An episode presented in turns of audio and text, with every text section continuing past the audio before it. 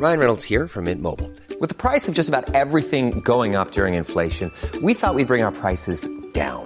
So to help us, we brought in a reverse auctioneer, which is apparently a thing.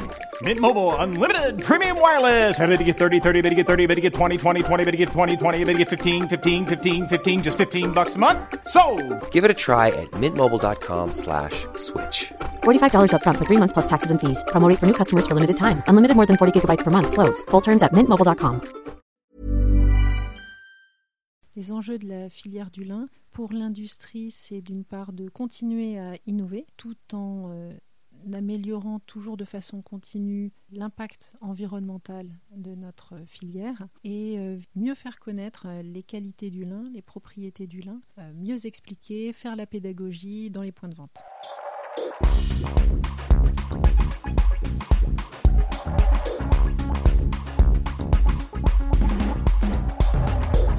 Bienvenue, vous êtes dans le Sapping, le podcast du sens de l'habit.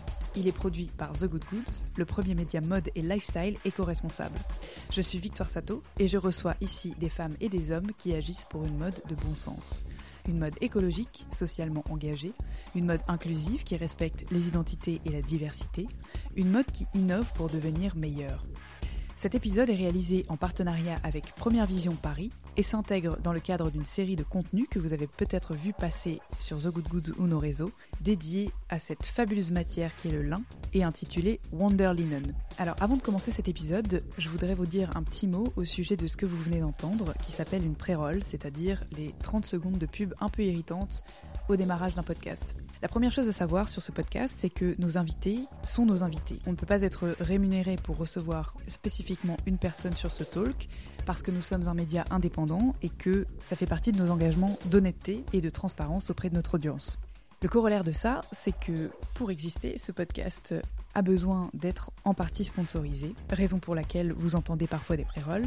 Cependant, nous choisissons uniquement des partenaires également engagés, dont on croit en la mission d'entreprise, comme c'est le cas pour Première Vision, qui est pour nous un acteur majeur de la transition écologique de l'industrie de la mode à l'échelle mondiale. J'espère donc que cette courte note vous donnera envie de tendre l'oreille et pas d'appuyer sur plus 30 secondes lors de la prochaine communication en pré-roll. Maintenant, place à mon invité. Aujourd'hui, je reçois Marie Demact, directrice textile et développement durable à la Confédération européenne du lin et du chanvre. Alors si le lin est pour vous une matière froissable qui ne se porte qu'en été, Marie devrait vous faire changer d'avis dans les prochaines minutes. Le lin est une matière locale, naturellement éco-responsable et durable, à la fois ancestrale et résolument futuriste. Il possède des propriétés techniques sans équivalent et est aujourd'hui au service de l'habillement, de la décoration, du sport, mais aussi des transports et de la construction. 84% de la production mondiale de lin est européenne et cela ne cesse de croître. Alors qui sont ces consommateurs? Quelles sont les certifications qui assurent sa provenance et sa qualité? Comment communiquer efficacement et sans cliché autour des performances et des innovations qui permettent aujourd'hui de décupler ses usages? Est-ce que vous saviez par exemple qu'on peut enduire le lin pour le rendre imperméable? Je laisse Marie nous raconter, mais si je devais associer 5 mots-clés à cet épisode, ce serait expertise, héritage, futur, agriculture et multipotentiel. Vous retrouverez les liens et les références citées dans les notes de cet épisode. Je vous invite à vous abonner au podcast sur la plateforme d'écoute de votre choix. Et si vous souhaitez nous soutenir, à laisser un commentaire 5 étoiles sur iTunes qui permettra à d'autres de nous découvrir. Très bonne écoute Marie Demac, bonjour. Bonjour. Est-ce que vous pouvez commencer par vous présenter s'il vous plaît? Oui, je suis euh, directrice textile et développement durable au sein de la Confédération européenne du lin et du chanvre, la E CELC. Très bien. Alors, euh, on est là pour parler de cette matière aujourd'hui. Est-ce que vous pourriez nous faire euh, un bref historique du lin? Euh, De quand date cette matière? D'où elle vient? Alors le lin, c'est la plus ancienne fibre connue au monde. Des archéologues ont trouvé les traces dans une grotte du Caucase et ils l'ont daté de 36 000 ans avant Jésus-Christ. Donc, euh, la, la matière finie. Le... le- C'était en effet euh, un textile, ou ce qu'il en restait, Mhm. euh, puisque euh, c'était des fibres qui avaient subi une torsion et une teinture. Donc c'était un textile. D'accord. Et euh, entre, entre la grotte euh, et nous, comment ça se, comment s'est déroulée son histoire? Le lin a en fait toujours euh, accompagné euh, le développement de notre civilisation. On le retrouve euh, dans toutes les grandes périodes historiques, et ça a toujours été une matière associée à une idée de noblesse, une matière intemporelle. Les Égyptiens l'appréciaient déjà pour son côté très fin, très élégant. C'était un symbole de statut social déjà à l'époque. il servait aussi à embaumer les momies parce qu'il était pur et donc accompagner les âmes dans l'au-delà. Euh, et ensuite, euh, les grands rois, euh, les, tous l'ont apprécié pour sa finesse et sa noblesse. C'est une matière qui est géographiquement spécifique au bassin méditerranéen. Vous parlez de l'Égypte et elle est présente en France ou est-ce qu'elle existe, est-ce qu'elle est travaillée ailleurs dans le monde? Alors on sait qu'elle était euh, en effet euh, cultivée euh, dans le bassin méditerranéen depuis très très longtemps et depuis le Moyen Âge en fait elle s'est répandue dans toute l'Europe qui, qui est restée encore maintenant son terroir de prédilection. Aujourd'hui elle est cultivée entre Caen et Amsterdam, donc France, Belgique et Pays-Bas.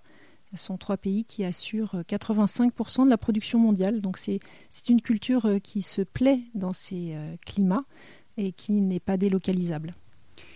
Est-ce que euh, vous pouvez nous donner quelques chiffres sur euh, ce que représente aujourd'hui cette industrie, par exemple euh, en France, en termes de, nombre d'emplois et de volume produit, par exemple? Alors, il est difficile de dissocier la France de l'Europe de l'Ouest. C'est en fait un seul terroir qui s'étend entre nos, nos, frontières. On sait que pour la culture et la production de la fibre, c'est environ 12 000 emplois en Europe de l'Ouest. Euh, la culture elle-même s'étend euh, sur 117 euh, 000 hectares en Europe, dont un peu plus de 95 000 en France. Et la production de fibres en tonnes, c'est 141 000 tonnes en Europe. Ce qui reste relativement faible par rapport aux autres fibres. Le lin, c'est moins de 1% des fibres utilisées dans le monde. Et ce, ce, ratio, il a toujours été? Comment dire Comment a évolué l'activité industrielle du lin sur le siècle dernier, par exemple? Alors aujourd'hui, on pourrait plutôt parler d'un renouveau euh, de l'intérêt pour le lin. Euh, après la Seconde Guerre mondiale, il a été fortement concurrencé par l'arrivée des fibres synthétiques.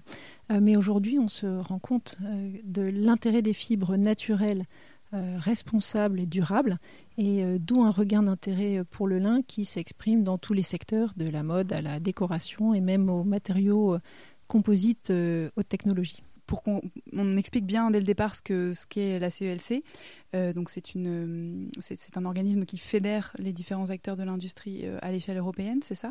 Vous avez quoi comme euh, type de mission? Alors la CELC, en effet, a, le rôle de fédérer la filière européenne, qui est une filière agro-industrielle. Nos adhérents vont de l'agriculteur en passant par toutes les étapes de transformation jusqu'à la filature, au tissage et aux industries. Euh, la CELC a aussi un rôle d'autorité mondiale du lin, euh, puisque étant le premier producteur de fibres, euh, nous sommes aussi l'interlocuteur des filières mondialisées du lin, y compris en Asie, qui représentent le plus gros des volumes. D'accord. Vous êtes chargé à l'échelle euh, internationale d'établir peut-être euh, des stratégies de développement de cette fibre euh, pour le futur. Comment est-ce que ça s'organise concrètement? Comment est-ce qu'on crée un dialogue international fédérateur avec les enjeux économiques, par exemple, qu'il peut y avoir entre les différents États? Ce qui est intéressant dans cette filière, c'est de rassembler des profils très différents, avec des intérêts bien sûr très différents, euh, et de faire euh, dialoguer euh, l'amont, la production de fibres, et l'aval, qui est au plus près des demandes du marché, de savoir comment anticiper la croissance de la demande, comment y répondre en termes de quantité, en termes de qualité. Donc c'est réunir tous ces acteurs régulièrement, travailler sur une stratégie, sur un plan d'action et sur des outils qui sont aussi bien des outils d'études scientifiques, sur la fibre, connaître ses euh, propriétés, propriétés remarquables, euh, qui vont permettre d'envisager des développements, recherche et développement, innovation. Euh, travailler aussi sur des données marché, sur les chiffres, et d'avancer sur les grands axes, quels vont être nos axes de communication et de promotion. Depuis une dizaine d'années, nous avons identifié l'innovation et le développement durable comme étant les axes stratégiques qui allaient conduire notre filière. Donc c'est ça qui guide nos, actions et l'accompagnement qu'on peut faire ensuite à toutes les entreprises et aux créateurs, ainsi qu'aux marques et aux distributeurs, les accompagner pour identifier les innovations et les nouveaux marchés, comme le lin outdoor par exemple, le lin non-feu pour l'hôtellerie, ou les matériaux composites qui maintenant euh, trouvent euh, des applications dans le sport et les loisirs, dans l'acoustique, la hi-fi, euh, ou même dans les transports ou l'aéronautique. Et en, termes de marché de consommateurs, qu'est-ce que c'est la vision macro du monde? C'est-à-dire que donc on sait que 85%, vous l'avez dit, est, produit vers chez nous. qui sont les acheteurs qui, qui transforment le lin et qui sont les consommateurs finaux du lin? Euh, les bassins de consommation euh, traditionnels du lin, c'est principalement l'Europe et les États-Unis. Euh, c'est depuis assez longtemps également le Japon, qui est un pays très connaisseur et expert. Et puis, de plus en plus, l'Asie s'est intéressée au lin. On pourrait citer par exemple le cas de l'Inde, qui est à la fois un pays qui euh, file et qui tisse le lin, mais c'est aussi un, euh, pays, euh, un continent qui consomme le lin. Et depuis 5 ou 6 ans maintenant, le lin a fait une très belle percée, notamment dans le prêt-à-porter masculin. porté par ses qualités de confort, de thermorégulation, très appréciable dans un climat chaud et humide, et aussi parce qu'il prend très bien la couleur et que l'Inde euh, a cette, euh, aussi cette capacité euh, d'imaginer un lin au-delà des couleurs classiques, chic, beige, mais dans des couleurs éclatantes, y compris pour l'homme. Est-ce que vous pouvez nous parler de la production en elle-même? Comment ça pousse le lin, donc dans des conditions, vous l'avez dit, plutôt, plutôt humides dans les nos contrées nord, mais quelles sont les caractéristiques qui rendent cette culture écologique et inscrite dans le développement durable? Alors le lin, c'est euh, tout d'abord une plante qui ne requiert pas d'irrigation. Euh, le lin pousse euh, grâce à l'eau de pluie, en tout cas entre la France et la Hollande, qui ont la chance d'avoir au printemps, pendant la pousse du lin, mais également l'été, pendant le rouissage, qui est une étape qui se fait dans le champ avant la récolte, euh, un climat suffisamment humide pour euh, permettre de produire une fibre d'une euh, extrême qualité. C'est aussi une fibre qui n'utilise pas d'OGM. Et elle ne génère aucun déchet. la plante est utilisée dans son intégralité. les fibres, bien sûr, des fibres longues et des fibres courtes qui ont différents débouchés euh, en termes textiles ou composites, mais aussi euh, les pailles euh, qui sont utilisées par exemple pour des litières pour les animaux ou pour des panneaux de particules type bois reconstitué, ou même du paillage horticole pour le jardinage. Et puis les graines, bien sûr, les graines qui servent à faire de l'huile qu'on va retrouver dans les vernis, les peintures ou pour l'entretien du bois et des carrelages. À ce sujet, on peut faire un distinguo entre le lin fibre euh, et son cousin, euh, le lin oléagineux. Euh, au fil des sélections, donc à nouveau qui se sont faites non pas par manipulation génétique mais par croisement traditionnel, on a séparé les variétés qui donnaient les meilleures fibres et les variétés qui donnaient le plus de graines. le lin oléagineux, il est lui utilisé notamment pour l'alimentation, il contient beaucoup d'oméga 3, mais c'est un, un cousin. Euh, le lin fibre dont on parle aujourd'hui, lui a vraiment euh, des applications sur la fibre, donc euh, les textiles ou les composites. Donc quand vous dites pas d'OGM, c'est à l'heure actuelle ou jamais dans l'histoire de cette culture il n'y a eu de volonté d'intensifier le rendement ou d'améliorer la fibre, par exemple la résistance aux, aux, insectes Est-ce que c'est historiquement le lin n'a jamais été exposé? Alors nous avons la chance d'avoir une filière qui n'a jamais souhaité engager de recherche euh, vers les OGM. Euh, et euh, nous avons décidé que ça resterait le cas, puisque tous les producteurs ouest européens de fibres se sont engagés sur la charte européenne Flax. Donc à ne jamais utiliser d'OGM, même si un jour quelqu'un venait en inventer, ce serait totalement interdit en Europe. et notre label de qualité European Flax le garantit. Et concernant l'exposition aux pesticides, est-ce que c'est une fibre qui est résistante, qui en a besoin? Alors, le lin, c'est une culture rotative. Donc le lin euh, revient tous les 6 à 7 ans euh, sur la même parcelle, en alternance avec d'autres cultures comme euh, le blé, la betterave, la pomme de terre, le maïs. Cette rotation en fait est régénératrice pour la terre. D'une part, elle n'épuise pas les sols puisque chaque culture utilise des nutriments différents, et d'autre part, elle ne favorise pas l'installation des maladies. Euh, cependant, euh, on peut euh, dans le lin utiliser quelques engrais, quelques pesticides. Ça se fait en quantité très raisonnée. Et la recherche continue avec des instituts agronomiques spécialisés pour que l'empreinte écologique de cette culture soit toujours meilleure. Différentes pistes sont étudiées pour protéger les cultures par des moyens naturels.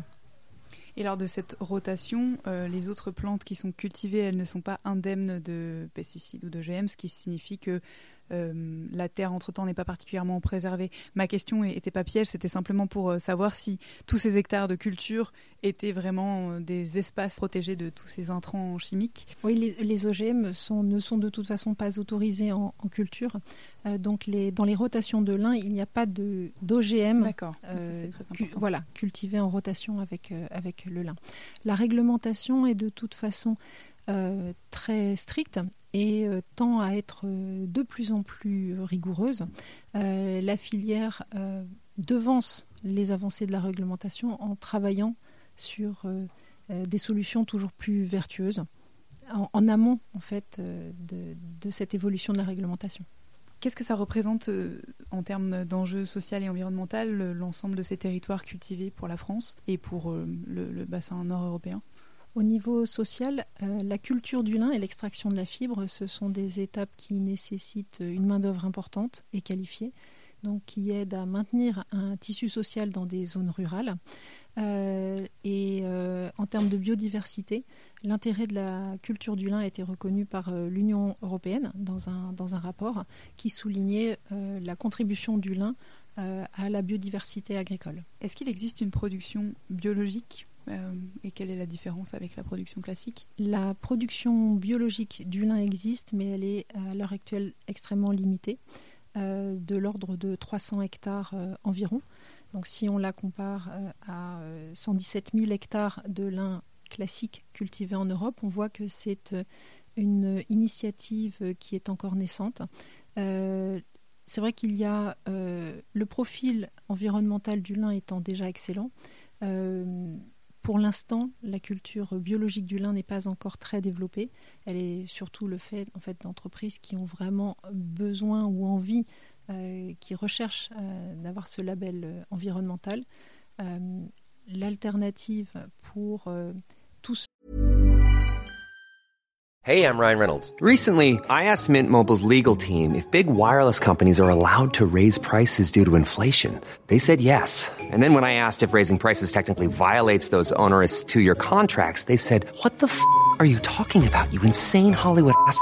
So to recap, we're cutting the price of Mint Unlimited from $30 a month to just $15 a month. Give it a try at mintmobile.com slash switch. $45 up front for three months plus taxes and fees. Promoting for new customers for limited time. Unlimited more than 40 gigabytes per month. Slows. Full terms at mintmobile.com. Ceux qui souhaitent utiliser Euh, du lin responsable, euh, c'est euh, la certification European Flax, donc qui garantit les conditions responsables de, la culture du lin en Europe, et le label Masters of Linen qui garantit un textile entièrement fait en Europe à toutes ses étapes de production. En fait, les deux sont des labels de traçabilité.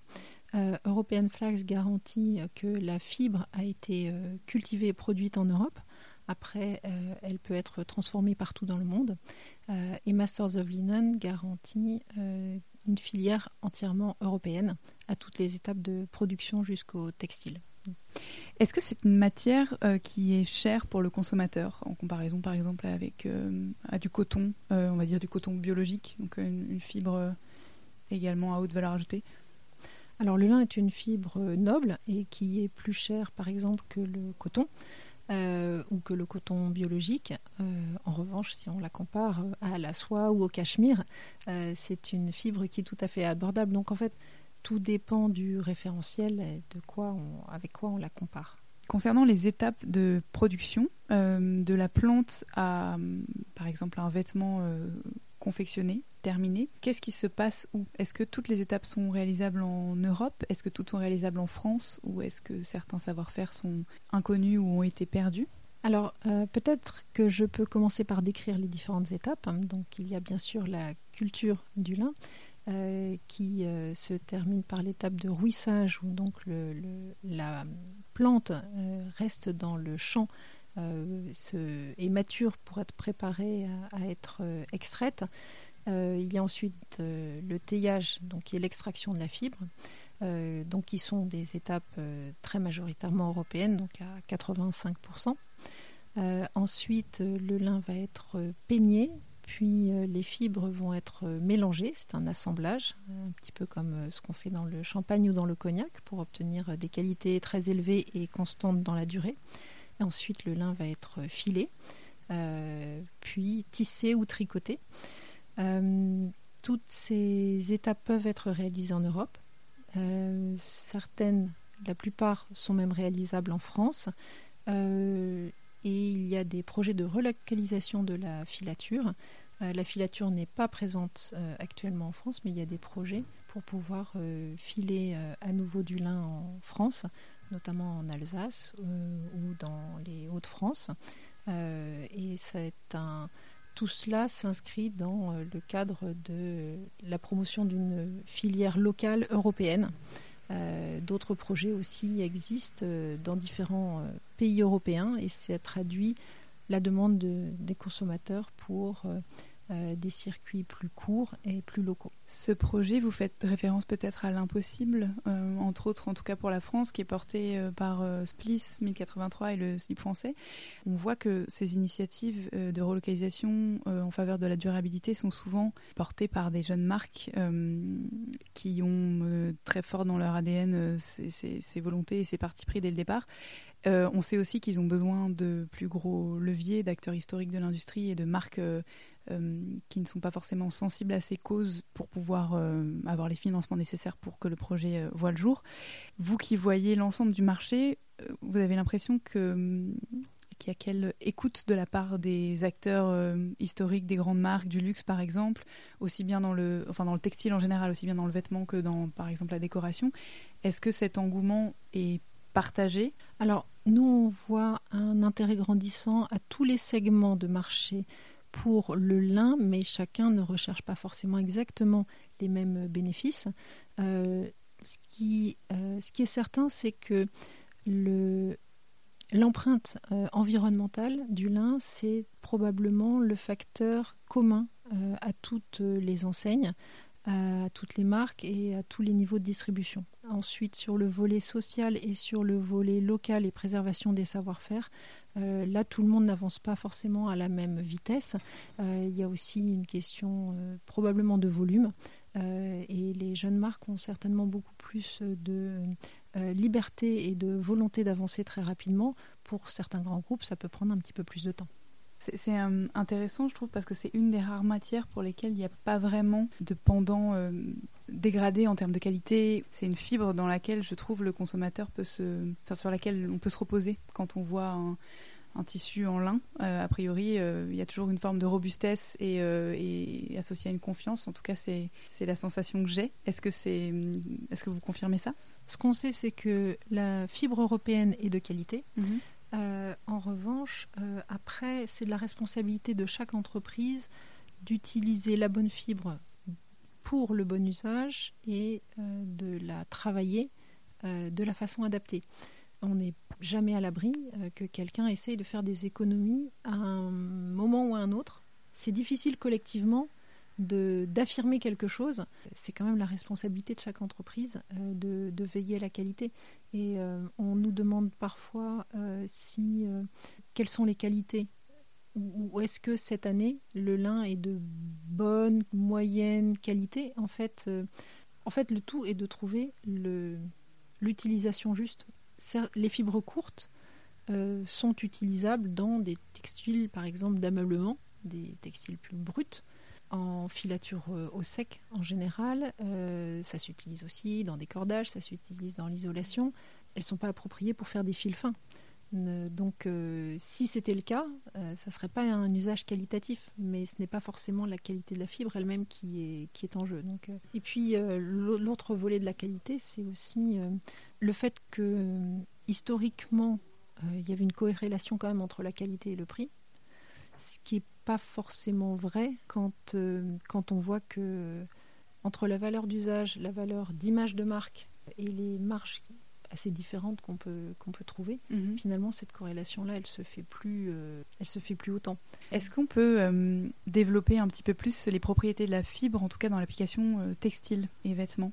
Une des premières qualités euh, remarqué euh, et euh, peut-être connu du grand public, c'est le confort de la fibre de lin, aussi bien pour l'été parce que c'est une fibre qui a une très bonne ventilation, une très bonne respirabilité, donc elle laisse passer l'air et la vapeur d'eau, donc elle est très confortable par temps chaud ou pour une activité sportive.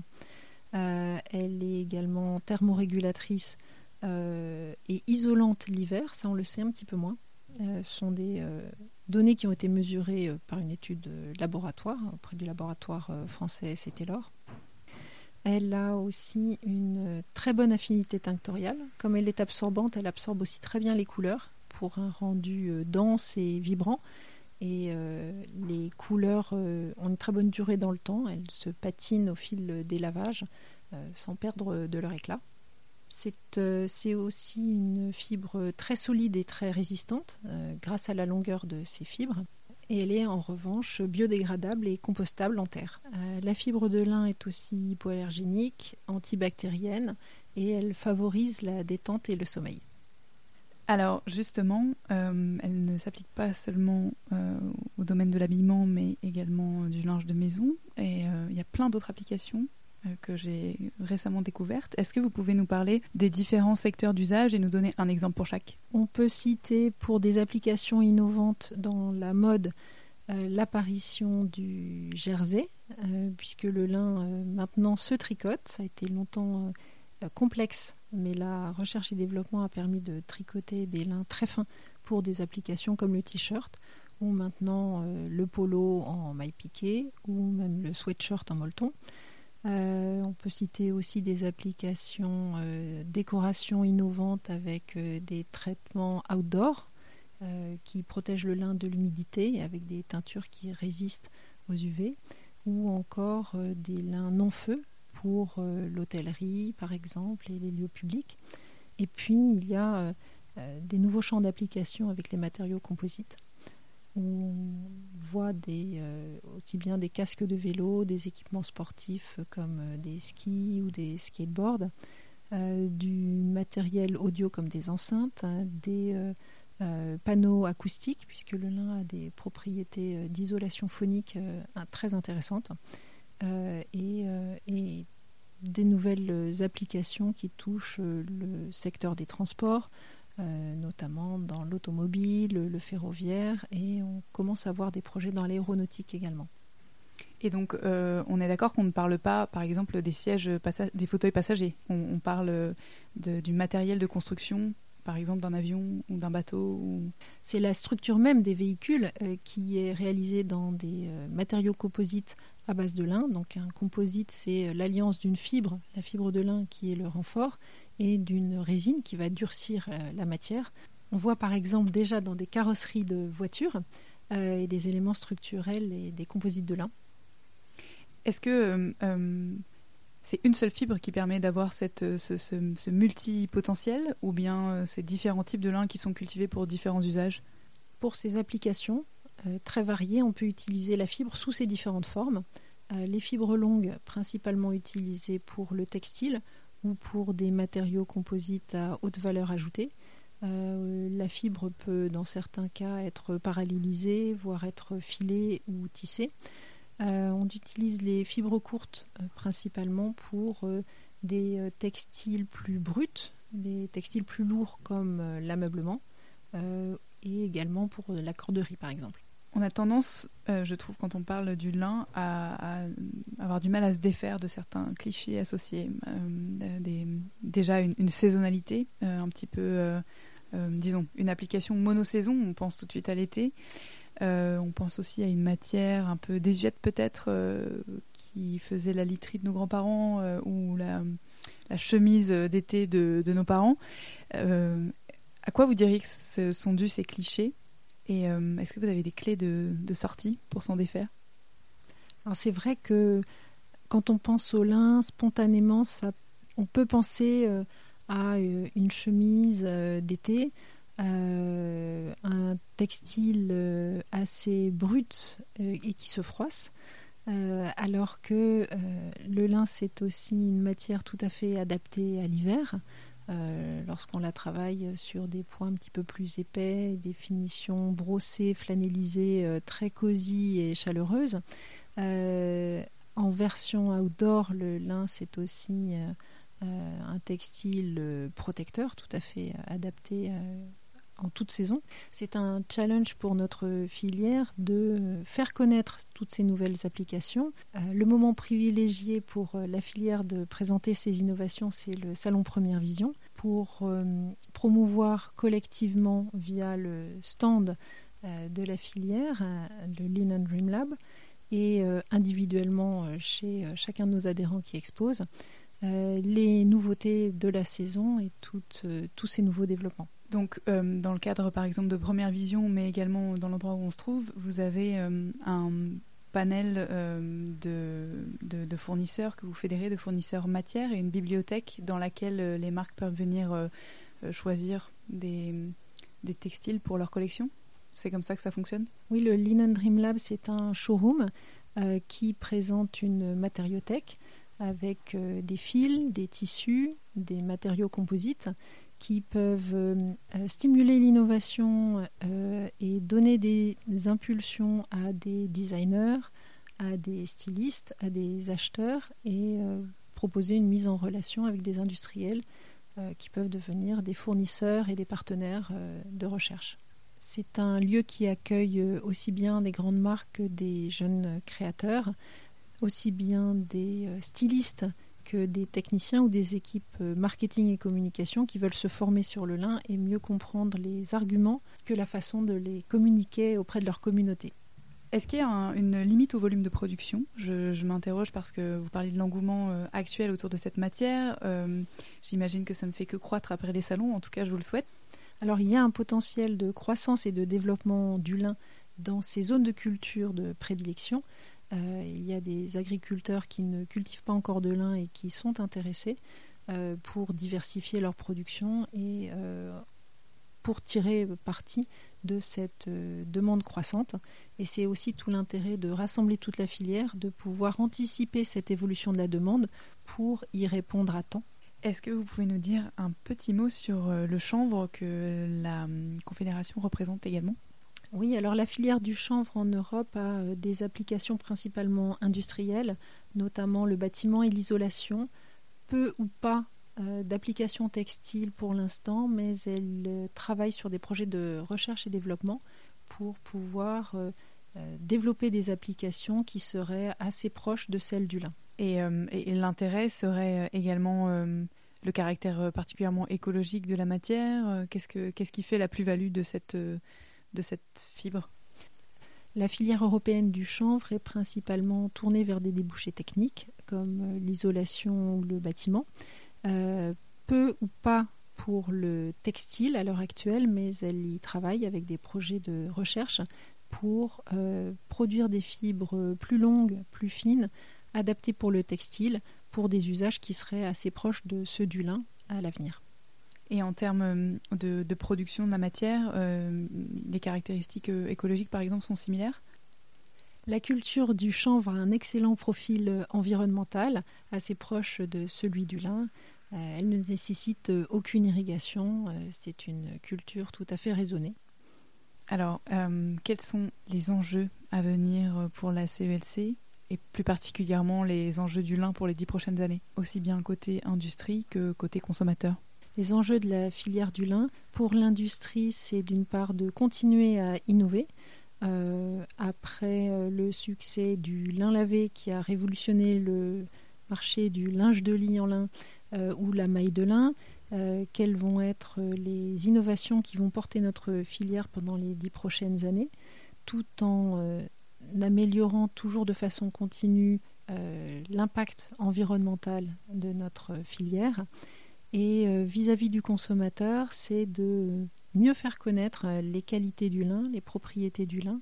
Euh, et c'est un programme auquel on répond par des campagnes de promotion et des partenariats avec les marques et les distributeurs pour mieux expliquer, faire la pédagogie dans les points de vente.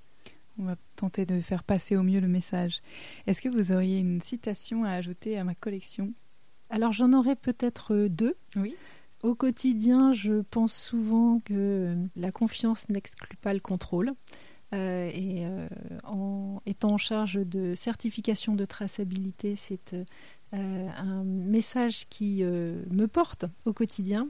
Et sur une note un petit peu plus joyeuse, je citerai je préfère être optimiste euh, et me tromper plutôt que pessimiste et avoir toujours raison. Merci beaucoup Marie.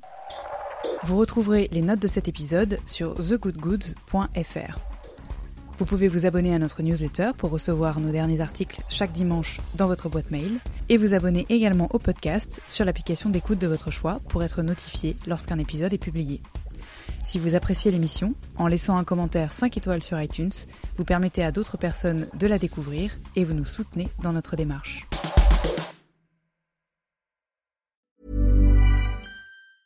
Planning for your next trip? Elevate your travel style with Quince. Quince has all the jet-setting essentials you'll want for your next getaway, like European linen, premium luggage options, buttery soft Italian leather bags, and so much more. And is all priced at 50 to 80% less than similar brands. Plus, Quince only works with factories that use safe and ethical manufacturing practices. Pack your bags with high-quality essentials you'll be wearing for vacations to come with Quince. Go to quince.com slash pack for free shipping and 365-day returns.